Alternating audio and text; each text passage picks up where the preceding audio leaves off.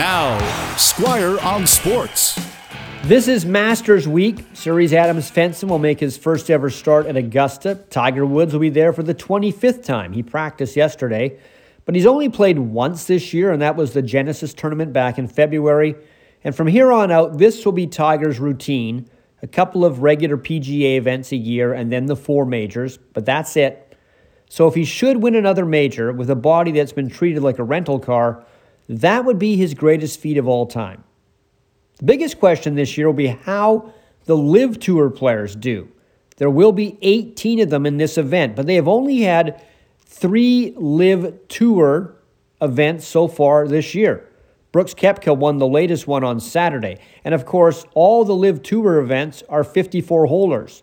So it's been a while since these guys have been asked to play 72 hole tournaments. And unlike the LIV Tour, the superstars don't get money up front just for showing up at Augusta. There is more pressure on them. You wonder how many of them can find the old motivation that made them the kind of players that LIV Golf was willing to pay big money for up front. Squire on Sports on 980 CKNW.